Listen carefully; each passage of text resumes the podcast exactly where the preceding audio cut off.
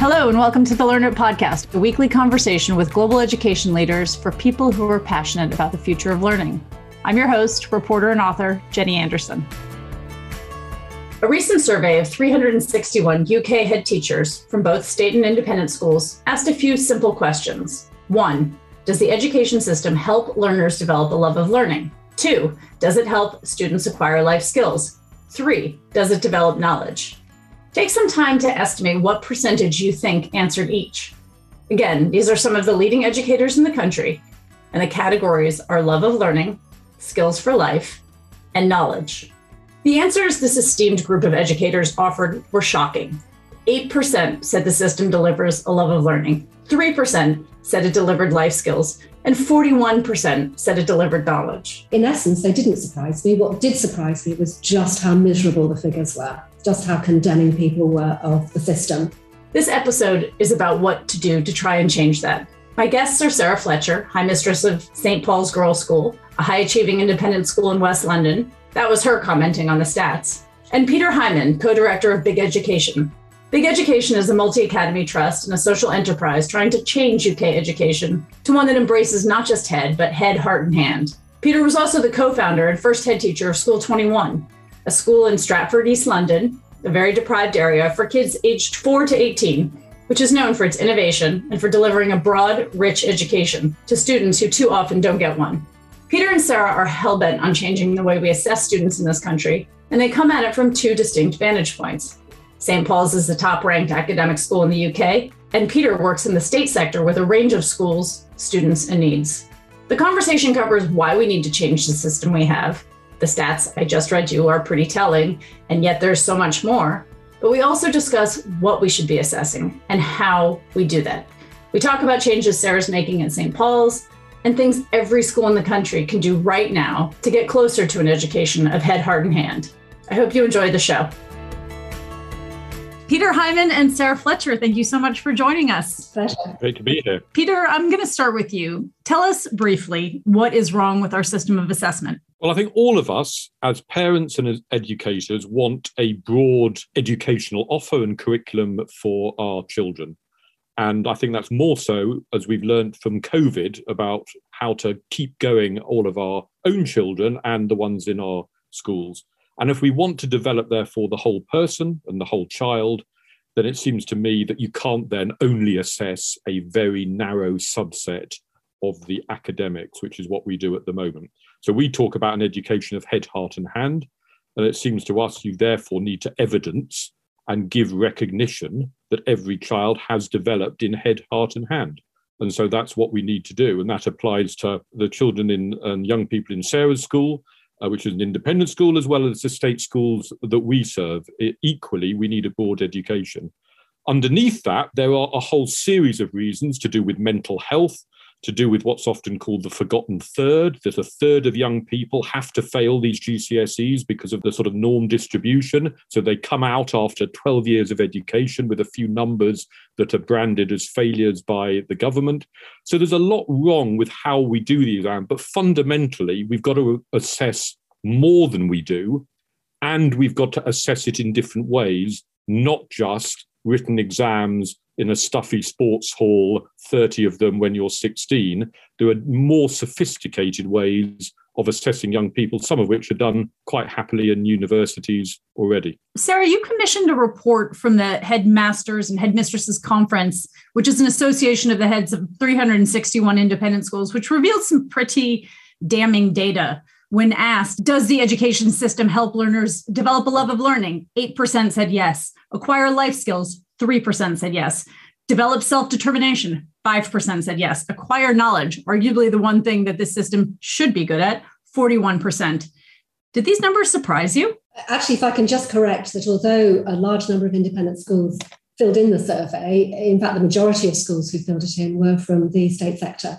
So it was a really rounded survey. And no, in essence, they didn't surprise me. What did surprise me was just how miserable the figures were just how condemning people were of the system.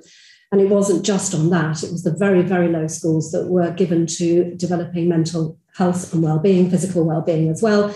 and also a real sense that the curriculum assessment is not reaching into diverse groups and therefore it's not favouring very large sectors of the young community. And I think it was a really, really clear indictment of what we're currently doing. The young people at your school, where is it failing them? Well, on a very basic level, I think for, for a lot of people, it's not stretching and challenging, actually, because although it's asking people to learn a lot of information, it's not actually asking them to think deeply about it. Uh, the questions, because we need an assessment system, apparently, that um, is so easy to mark, it means that the answers need to be pretty predetermined and uniform. And what that means is that there's very little room for self exploration, for creativity, for fresh thinking, and for people to think that they have really understood, put an effort into something. On a different level, I think it is failing to empower young people. For my students, it would be right the way across the piece that we can see it at very high levels of anxiety.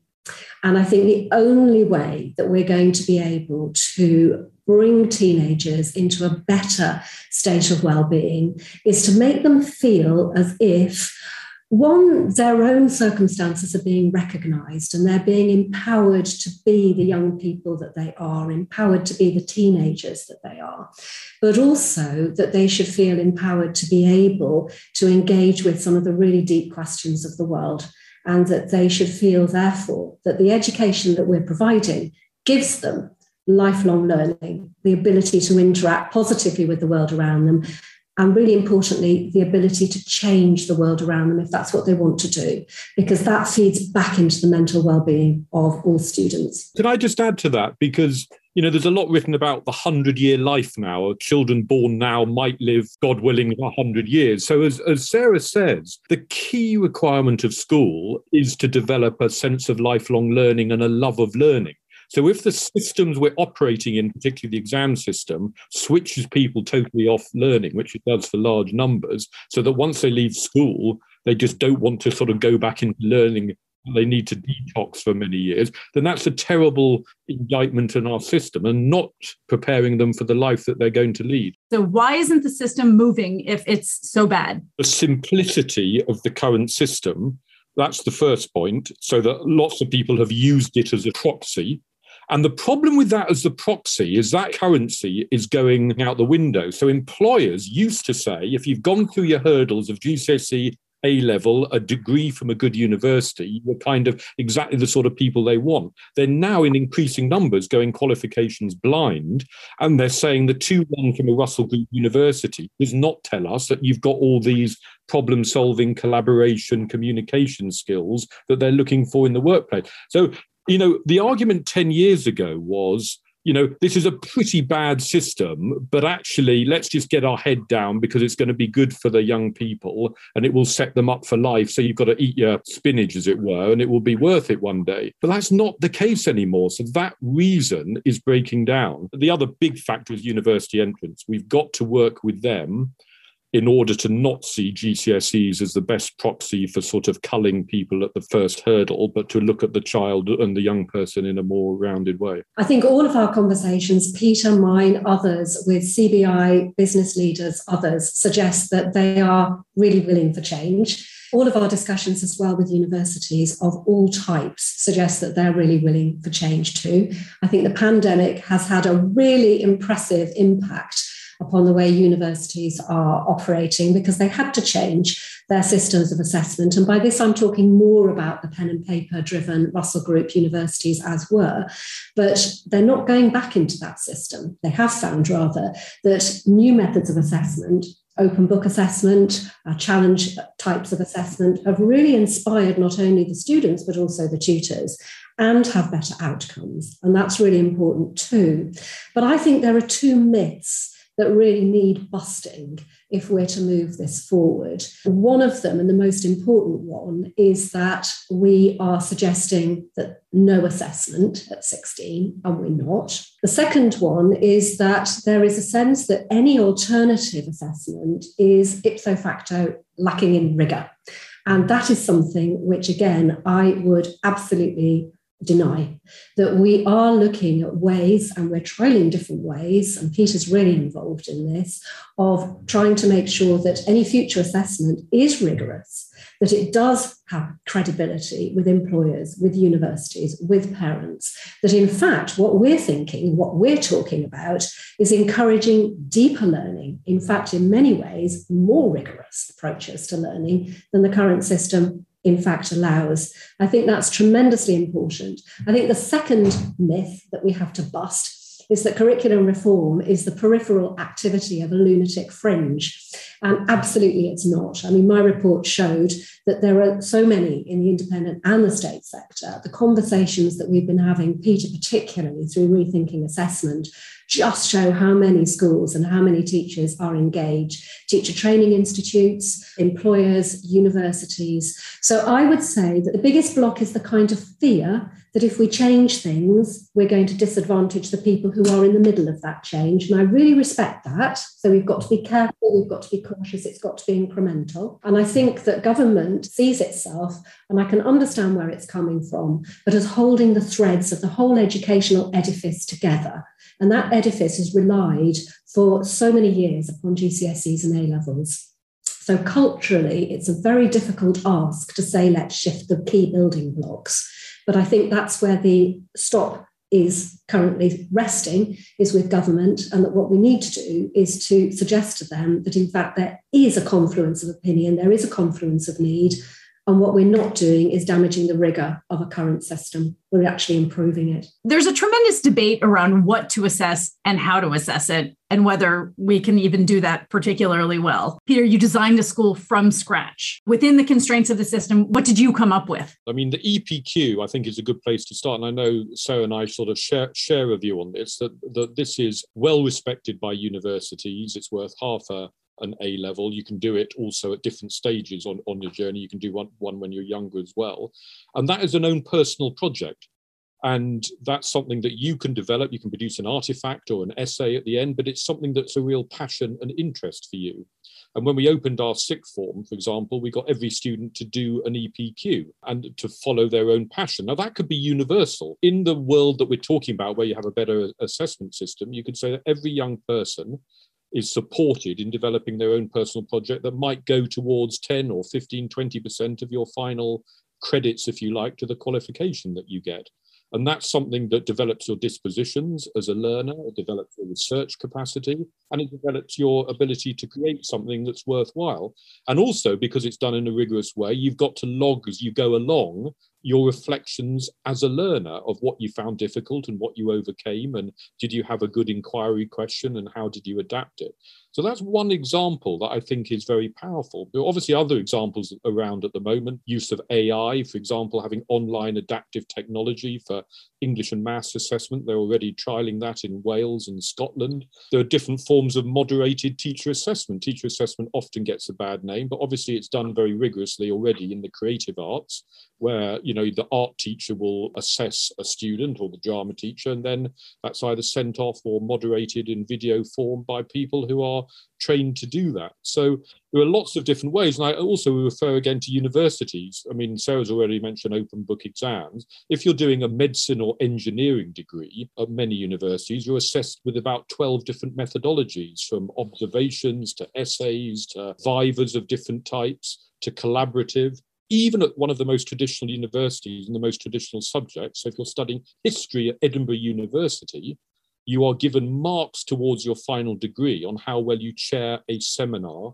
that you conduct on history. So even in those circumstances, they've got more variety than we do in the school system. And Sarah, are you piloting anything in this space, alternative assessment at St. Paul's? We are indeed. And one of the key things that we're doing is working actually with Chatham House and with OCR to try and develop a, a new qualification in sustainability and global civics. And we're looking at design thinking, problem solving, complex problem solving, again as a methodology.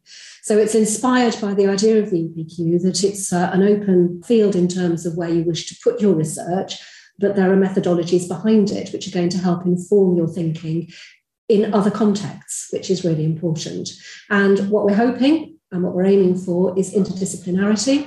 What we're hoping for is really high quality engagement with the UN sustainability goals, with the problems that the current world is facing. Again, going back to that theme of empowering young people but giving them a platform which they can then use to move forward. So I think that's really exciting. So you could imagine forms of assessment which have got an EPQ, which have got sort of design thinking, which have got other elements as Peter's described, alongside, you, know, you don't need to get rid of all pen and paper exams, but what we're talking about is multimodal assessment, which means that you are assessing different skills and, and, dispositions, and you're encouraging those skills, which are really going to give young people the power and the authority to move into a, a, very modern digital workplace, which I don't think the current system is giving them.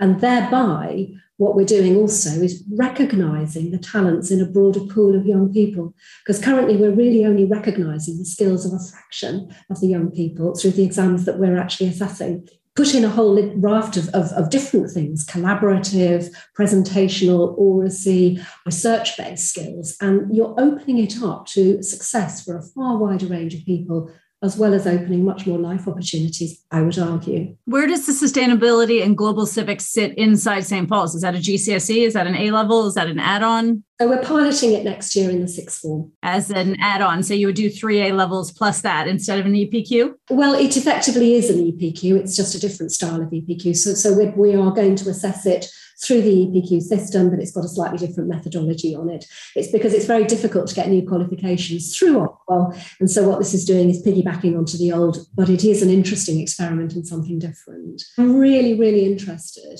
And, and I think we need to be as a country, in, including a lot more digital exploration for young people. This is their world and it's the world of the future. And it's so exciting, but it's also very daunting if you haven't got those skills. So we are looking very hard at St. Paul's at equipping every young person so that they are digital natives and that we're providing opportunities for people who want to move off into technology in all its manifestations to have that confidence and those skills to do that. So we're writing alternative GCSE courses. So they aren't GCSEs, they're our own courses, one in computer science and the other in creative technologies. And the take up is really big. It's very buoyant, and the students are very much enjoying the challenge of grappling with problems, developing their skills, and really, really looking at what the digital world can do uh, because that is the future. And we're really not doing that within our current curriculum. So St. Paul's has its own computer science GCSE and its own creative tech GCSE? Yeah.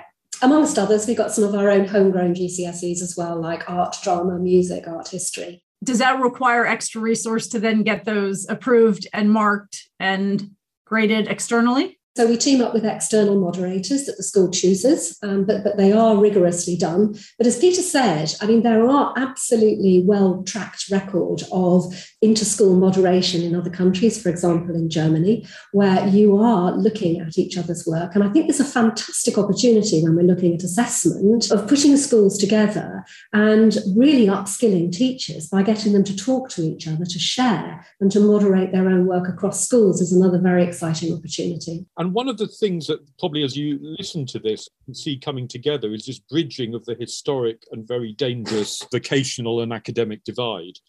So that's becoming really blurred. And the direction of travel of rethinking assessment is to say that if you have a menu of options of courses, some of which are single subject as now, some are interdisciplinary, as Sarah says, some are applied learning in a variety of forms. Technology straddles all of those. Then every student, you'd make it compulsory to pick at least one from those buckets. So you couldn't go on a sort of pure academic traditional track because that's not going to set you up for the world, nor would you just be pigeonholed into a vocational track. There's going to be far more of a blurring. And think of the world where you've got a bit like the IB does, and obviously in, in other countries in the States, this is common. You have majors and minors. So you have, you know, longer courses and shorter, so you can have more breadth. You've then got some academic, some vocational, some interdisciplinary, some applied and you do them when ready, which is another factor. So between the ages of 14 and 18, you're doing different courses and completing them at different rates rather than in a big bang, all of them when you're 16. So if you put all of that together, you've got a system that can be so much better tailored to the needs of every young person. So let me push back on the equity point because I think the most compelling argument against changing the system is the equity one. In the US, the SAT and ACT are heavily correlated to income. Stanford just did a huge study that shows the college essay, which is a lovely form of assessment that is not a standardized test, which should lend itself to freedom, is even more correlated to family income.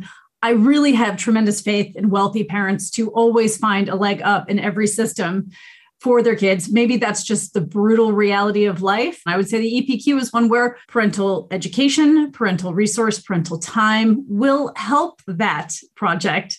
How do we account for that only a few people get that? Yeah, I think there are very clear issues to do with equity, but it's complicated.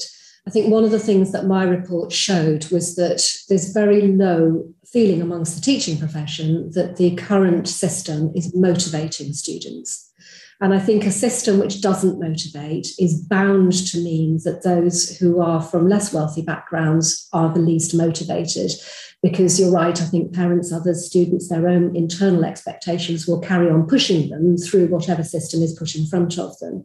But motivation is really important and relevance, which is really what Peter's been talking about, which is your multimodal approach, your real world approach, your development of skills approach, is perhaps part of your answer towards a more equitable system. Also, it enables the teachers to be more flexible in their approaches. And I think the current curriculum, the current modes of assessment do offer a degree of flexibility, but particularly with Progress 8, it really does stick you. And what that means is that there's less ability written within the system to enable young people from different communities, different walks of life, to feel that it's actually responding to their desires and their ambitions. And I think that's really important too. But a third thing that I would say is that we also need to think about teachers in all of this. And one of the key things is a really, I think, much more enlightened way for conducting research within schools and across schools, of encouraging lifelong learning for teachers as well, to develop the chartered college, to develop and re empower the teacher training institutes to work much more effectively within schools.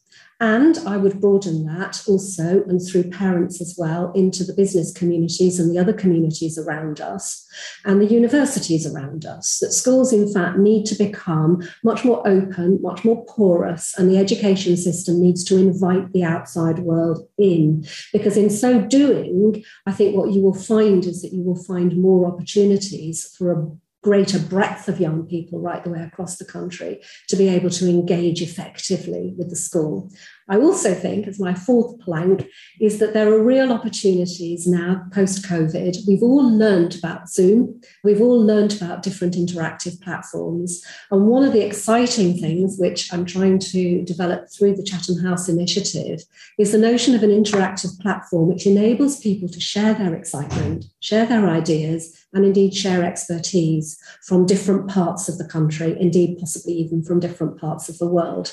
So, putting people together means that you can share, I think, a lot more in terms of expertise, ideas, and resources. So, I'm not in any way underestimating the challenges to education.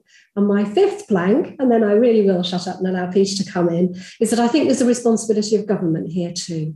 We had a pandemic and we realized just how digitally ill equipped schools and young people were, and just how digitally ill equipped homes were as well. I think there's a massive responsibility as we move further into the 21st century that, in fact, a big thought needs to be given to providing proper accessibility of real interactive, digitally enabled communications and what those properly safeguarded platforms should look like, and making sure that all young people have access to that because I do think that's going to make a major difference. Can I just add, add to that on the equity point? Because I think it's absolutely crucial we get this right. And it's one of our biggest criticisms, as Sarah says, of the current system. Government plays a big part in this. So to move away from the system at the moment where a third are labelled as failures because where the, where the grade boundaries are put in the exams, I think is incredibly important. The recognition of the strengths of every child across knowledge, skills, and attributes immediately elevate some of those things that have been totally disregarded in the past and some of the strengths of some of the students who don't get on sometimes in the traditional academic sense, but have got a whole breadth of skills and achievements that they can showcase if given the chance to do so. And so the idea of a learner profile, which we're constructing at the moment, which is a broader record of those strengths and achievements, I think is absolutely crucial. And it fits into what I was saying earlier about employers. So when I spoke to the CEO of one of the biggest publishers in this country quite recently, they said, we keep interviewing people from Oxbridge who've gone down a very traditional route and those from what are sometimes seen as second sort of tier universities. And I keep employing the second tier university ones, and I'm wondering why. And, and when I thought about it, the answer is often employers use the phrase, they have something about them. And that something about them was that broader sense of disposition, skills, sort of hunger to change things, motivation. They may have come from a more diverse background and have got a different perspective on life. So, all of those things amount to a broader sense of who they are as a rounded individual which, if we get this learner profile right, I think goes a lot of the way to counter the equity point, which is it's not just about the narrow academic success, nor is it about packing your CV with stuff that middle class families can do more than, if you like, working class families. Absolutely crucial is what Peter mentioned about vocational qualifications and vocational education. We really have created a two tier system, as you referred, where we've privileged academic over vocational, and we are implicitly saying that one is better than the other. And I think that that has been incredibly harmful to young people, to the world, in fact, that we're living in, the, and the society that we're living in. And I think we've got to do far better at making sure that there's parity of esteem, that there's a real understanding that the skills that go with those vocational qualifications can be really high quality and high class. And you only need to look aside to Germany and to Switzerland to see how you can do that really well, and, and to us to see how you can do it really badly. What's in the learner profile exactly? We've got a, an emerging prototype. So, what has it got in it? It's got a wheel of dispositions in the center. And there's actually quite a lot of consensus across the world about the four C's, sometimes the three C's of creativity, collaboration, critical thinking, communication. Lots of consensus. So, how do you evidence that? Every child can upload stuff that shows that they can do that. There's a discursive element, which could then morph into a personal statement for university. What are my strengths? What, am, what do I need to develop? What are my motivations in life? But Really rich stuff that you can top up very often. Then there's a whole set of qualifications, some on the core, the basics, literacy and numeracy, some on courses that we've talked about in this podcast about interdisciplinary and single subjects, the EPQ and your passion and what that looks like. And it would be all underpinned by a portfolio of work so that each of the sections of the profile can draw down to show well that's my evidence. This is what i've created here. This is my best essay when i've when i've done really well at english. This is some other achievement that i've done outside of school so it's then all put together. It's, if you like, a glorified, souped up LinkedIn profile plus portfolio that a young person can curate at school and then take with them for the rest of their life and add to on this sort of lifelong learning journey. And I would add to that one thing, which is service and charity. So the idea, and I think this is really well embedded in America, and I think we need to embed it more here. And I think it, it's really important for self-esteem as well as for creating a more cohesive, empathetic community, and that is service to others. So this is so interesting. I listened to that learner profile and I love it. So, you know, sort of preaching to the converted here, but as you describe that learner profile, I again am thinking privileged kids are going to find a way to make that glorified LinkedIn profile look better, but also they will have had the experiences that allow it to be better, unless schools can really step up and help with that. Tell me why I'm wrong. Okay, I'm going to quote to you Lord Baker City Technology Colleges, and I'm going to invite you to go and have a look because they are amazing. Now, I think, if I remember the figures rightly, that a very large proportion, I was going to say 60% of those students have either decided that they don't get on with standard education or they've fallen foul behaviourally of the schools which they uh, were in before. They've gone into those um, colleges and it is a magical atmosphere. And what you find there is that there are links with industry, which means that there are far more digital opportunities available to them. There are far more programs which are directly linked with the world of work. I watched a lesson where there were at least 40 students in one room with, I think there was one member of staff present. All of them were looking at a TV screen where they were being taught by an air control expert from Mexico about air control. And they were absolutely riveted. You could have heard a pin drop, and they were so engaged. So I think what we need to do is to look up and look out and stop saying it's impossible and to look at the good practice which is already there and say, yes, we can make this work. It's a big problem. But if we do tackle it in a creative fashion and we look at what's already working, we actually can make a big difference. And just to echo that, it's not about collecting a series of experiences that middle class young people have already a sort of leg up on. It is to tell the story of who you are as a learner and how you've developed and, and what you can do in certain areas and your interests and passions and motivations. And that, after all, is what employers are looking for and what's important to you thriving in life. It would be a mistake and it wouldn't work if it is just you know, can I say that I've been to the theatre 10 times more than someone who couldn't afford to go to the theatre? That's not the point of this. So many jobs now actually require applicants to take tests. Honestly, the sort of application process is a logic test, it could be an IQ test. So there's a slightly counterintuitive point, which is should we be good at taking tests to be preparing kids for the future of work? Those aren't tests of the sort of pen and paper recall those are strengths based assessment, which echo exactly what we're talking about, which is they're not satisfied with the pen and paper tests that everyone's taking, or even a degree from a Russell Group university. They're saying, we want to get underneath. Are you a problem solver? Do you have ingenuity? Can you communicate? Are you a collaborator? And that's what the assessment days are at these companies. And in a way, we should be learning from them and thinking, can we take some of those insights back into schools so that we've got a broader way of assessing what really matters? Okay, so GCSEs get banned in the next five years. True or false? They transmogrify into something much, much better of a whole variety, as we've been describing, of multimodal assessment and much lighter touch. Because I do think going back to the mental health piece, that in fact what we need to be talking about really is both A levels and GCSEs and the illusion with university entry. It needs to be a whole piece, really, if we're being honest about it. We are the only country that tests so intensively at 16 plus. Again, that's a misinterpretation where people feel that uh, people like Peter and I are saying that other countries don't test at 16. Yes, they do, but in a very, very different, much more light touch manner. And I think we've got to be really careful before we impose upon 16 year olds and then again at 18 such high stakes, such heavy handed assessment, and that we really do need to give young people the time to play, to explore, to be creative, to discover, to be, and also to be happy in the middle of all of that, which is so important because we're losing that in the current system. Agree or disagree, Peter? Five years GCSEs have morphed into something slightly better? You know, we've talked a bit about this. It's between 14 and 18. I think you will take different assessments and evidence what you can do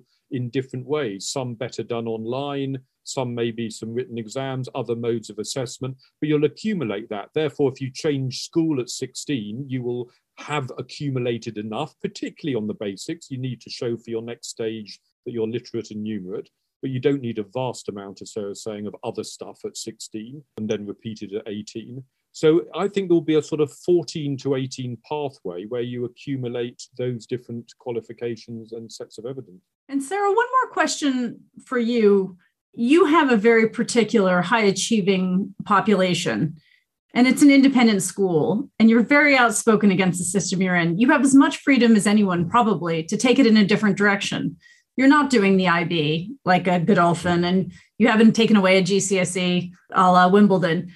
Why not do more with what you have? Or do you feel you're doing that with these piloting schemes we're doing an awful lot actually more with what we have. We have got general studies in the 14 to 16 curriculum. We have got, as I mentioned before, school directed courses. And what we're trying to do is to grow those so that we're having more. But what I want it to be is incremental. I want it to be well thought through, clearly developed properly put together so that it's really going to achieve the results that we want. But over the time that I've been here as head at the school, we've added in three school director courses art history, um, creative technologies, computer science, as I say. I know that we will be adding more and we're developing this EPQ. So, what we're doing is we're working with what we've got to develop something really exciting. We also put in a hugely broad curriculum into the sixth form. So, we have an elective program whereby students are opting for things which are not not examined at all, but which are really interesting. And in fact, brilliantly, we're doing those in collaboration next year with the boys' school as well. So we're going to be bringing in different ideas, different thought processes, different opportunities for people, which is no exam anywhere near it. Um, we're also developing entrepreneurship through the sixth form program, and we're helping people to develop in that way. We've put service into the sixth form. All of our students are doing that, and that's working right the way down through the school as well, so that they have opportunities. Our partnership program is growing like topsy, and we have so many opportunities for people to broaden their skills, their knowledge, their understanding in all sorts of different diverse ways. And we have something which is wonderful, which is called the Senior Scholarship Essay, which is rather like an EPQ, but it enables all the students, if they wish to, in the lower sixth, what we call the seventh, to write a research piece on anything that they like. And it is absolutely fabulous, the different things that they do. And I absolutely defy anybody to tell me that the rigor of those answers is not top quality and high class. From inventing, because we've got such an old heating system, she says, pointing to the radiator behind her, independently controllable radiator valves to writing essays on medieval poetry, whatever it might be. And I think really our curriculum is very open, it's very creative from age 11 right the way through to 18. But there's more to do. It's a really exciting journey. And finally, while I'm doing a sales pitch, we're also developing a design and innovation centre, which is absolutely intended to bring together technology with not only art and design, your traditional STEAM, but also with every single subject in the school to allow it to permeate the way that we're thinking and the way they're doing things, and to allow young people to move with the way that creative technologies, new technologies are moving, and to really, really develop their understanding and to play. And that's going to be so exciting. And we're opening that to our partner schools as well. Because I'm always clear that whatever I do at St. Paul's should be ultimately available to other schools as well through our partnership work. So I would love to go to St. Paul's. I think I'm never going to get in, and I think I'm a little old for the profile. Peter, I want to give you the last word. I'm making you prime minister for the day. Be more creative than just banning GCSEs. First three things you do with education. Everything flows from the purpose if we want a purpose that is the rounded development of every child, then you've got to have a broader curriculum. So we've got to go from this knowledge rich curriculum. Yes, we believe in knowledge to something broader. So we need a head, heart, and hand curriculum. If you have a broader curriculum, then you need broader assessment, which we've talked about today. A broad curriculum, broader assessment will reinvigorate teaching because teachers will not then just be deliverers of direct instruction they will be setting up their classroom as a workshop. They will be doing philosophy lessons in the round, uh, talking about moral issues. They will have a whole series of project based learning and interdisciplinary pedagogies.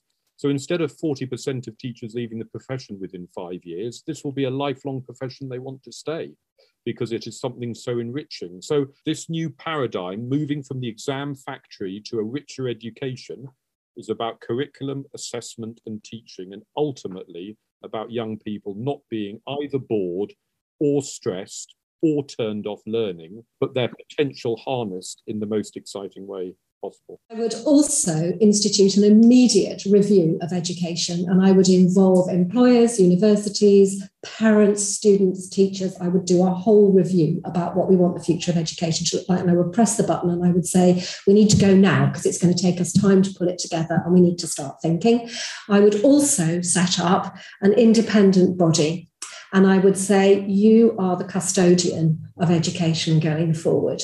I think it needs to be independent of government. It needs to be a non political thing, but mm. reporting to government, very much responsible to government. But it needs absolutely to, to make sure that we don't have these conversations in 10, 20 years' time, that the curriculum is constantly refreshed, reviewed, analysed, that it isn't fixed in amber, but that it's actually capable of moving because the world's moving really fast and we need to be able, by incremental change, by careful research, by understanding what's going on, by looking carefully at pedagogy as well, that we're moving with those times properly and effectively rather than having to have big discussions about whether we're abolishing something or not. Look, in the state sector, there's huge pressure from Ofsted, which should obviously be reformed dramatically, and high stakes exams. But even so, we need to find ways of doing more than we're doing at the moment. What Tim Brighouse, one of the education gurus, says is finding the gaps in the hedges. And there are two or three things any school can do, even without the changes that we want. One we've talked about, which is more students doing the EPQ, which is really important. The other is no student needs to do more than eight GCSEs. So one of the decisions that we took at School 21, the school I co-founded, was to say, in place of extra GCSEs, for half a day a week, students would go out into the real world doing a placement in an organization that isn't examined but is a, such a rich experience. It's not just sort of work experience photocopying it's a proper project. And they get so much out of doing that. So it's those sort of decisions that you can make now even within the constraints that start to give a more rounded education to young people. Thank you so much peter and sarah. Thank you very much. Thank you I left this conversation angry at how totally messed up this country's education system is. As Peter said repeatedly, the system assesses students on a narrow academic set of competencies, and it fails a third of them at age 16. This feels cruel. I'm also mad because I have kids in this system, in excellent schools, which they love, but it breaks my heart that as they get older, more sophisticated, and more curious about the world, the system in which they are operating will get narrower, more predictable, less relevant, and significantly more stressful. Kids are neurobiologically wired to learn. We have them in classes for over 20,000 hours, and we should be designing rich, challenging, exciting environments for them, not just preparing them for an endless battery of high stakes exams. By every measure, the case for change is unassailable. Kids and teachers are both miserable. Neither has any autonomy, which humans want and need. Students are not being prepared for jobs or life. And while core academics are critical, the idea of assessing them by preparing them to give just the right answer to attain the necessary 12 marks on a super stressful exam they spend three years preparing for is a major disservice to young people.